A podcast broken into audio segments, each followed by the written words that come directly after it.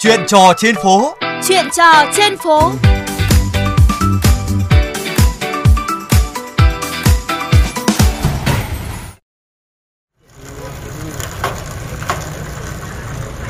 Xin chào quý vị thính giả. Âm thanh mà các bạn đang nghe là tiếng bàn đạp pedal của một chiếc xe đạp đã hơn bốn mươi năm tuổi. Còn đây là tiếng chuông của nó.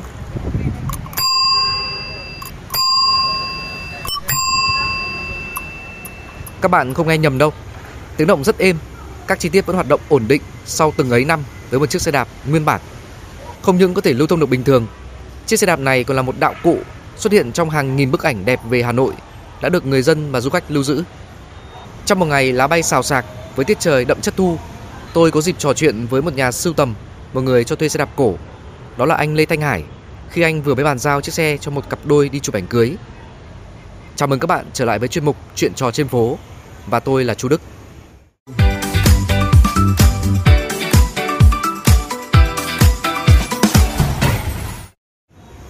Xin chào anh Hải, anh có thể uh, giới thiệu về chiếc xe đạp của mình ạ? Chào bạn, hôm nay thì cũng rất là vinh dự và vui được uh, trao đổi, nói chuyện với cả bạn về cái xe cổ. Thì uh, mình uh, xuất thân thì rất là yêu thích, đam mê về cái xe cổ này. Đây là một cái chiếc xe thường dùng là để người ta chở thư báo. Nhật Bản họ sản xuất từ những năm bảy mươi, mình đã có được sở hữu chiếc xe này khoảng mười năm nay rồi.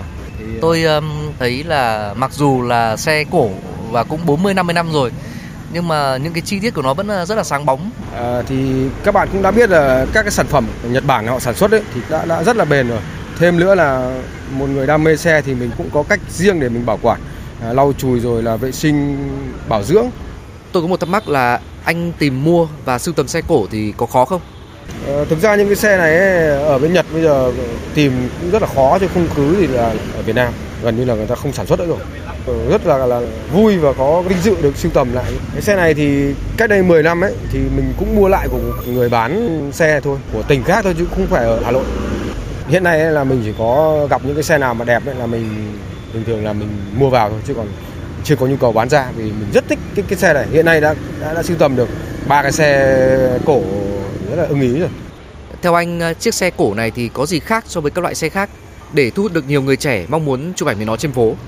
À, chiếc xe này thì bạn quan sát là nó có một cái nét hoài cổ rất là riêng. Ví dụ như là hệ thống phanh, người ta sản xuất là dùng dùng hệ phanh đũa, phanh an toàn rất là cao. Sau đó là khung sườn thì đều bằng thép. Đây là chiếc đèn trông rất là hoài cổ. Vành đa phần là sẽ sản xuất bằng vành inox.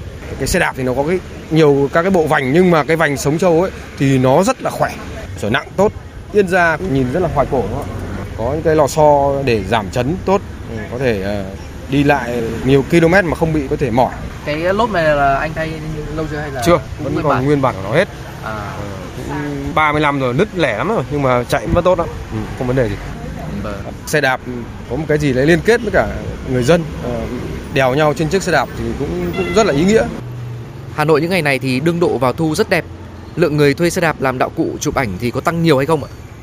Vào những cái mùa thu này, này là, là mùa cưới ấy, thì cái lượng khách có nhu cầu cao hơn là những cái dịp khác. Phòng cưới là họ cũng xếp lịch bên xe để, để, để phục vụ cũng khá lớn. Vâng. Ờ, những cái địa điểm mà thường xuyên mà họ lấy xe để, để chụp thì là những à, cái điểm nào anh có thể giới các thiệu? Cái điểm mà các bạn trẻ bây giờ ấy, à, hay chụp là đầu tiên là Đại học Tổng hợp, Đại học Dược, à, sau đó là khu vực Tràng Tiền, có rất là nhiều các cái đường nét cổ kính, khu vực à, Hồ Hoàn Kiếm và báo Hà Nội mới. Ngoài ra thì các bạn trẻ mà làm ngành công an và ngành bộ đội ấy, thì lại thích chụp ở khu vực Quảng trường Ba Đình. Cảm ơn anh về những chia sẻ. Thưa quý vị, những chiếc xe đạp ngày nay được thiết kế hiện đại với kết cấu tinh vi, có trợ lực, giúp người dùng di chuyển được một quãng đường rất xa.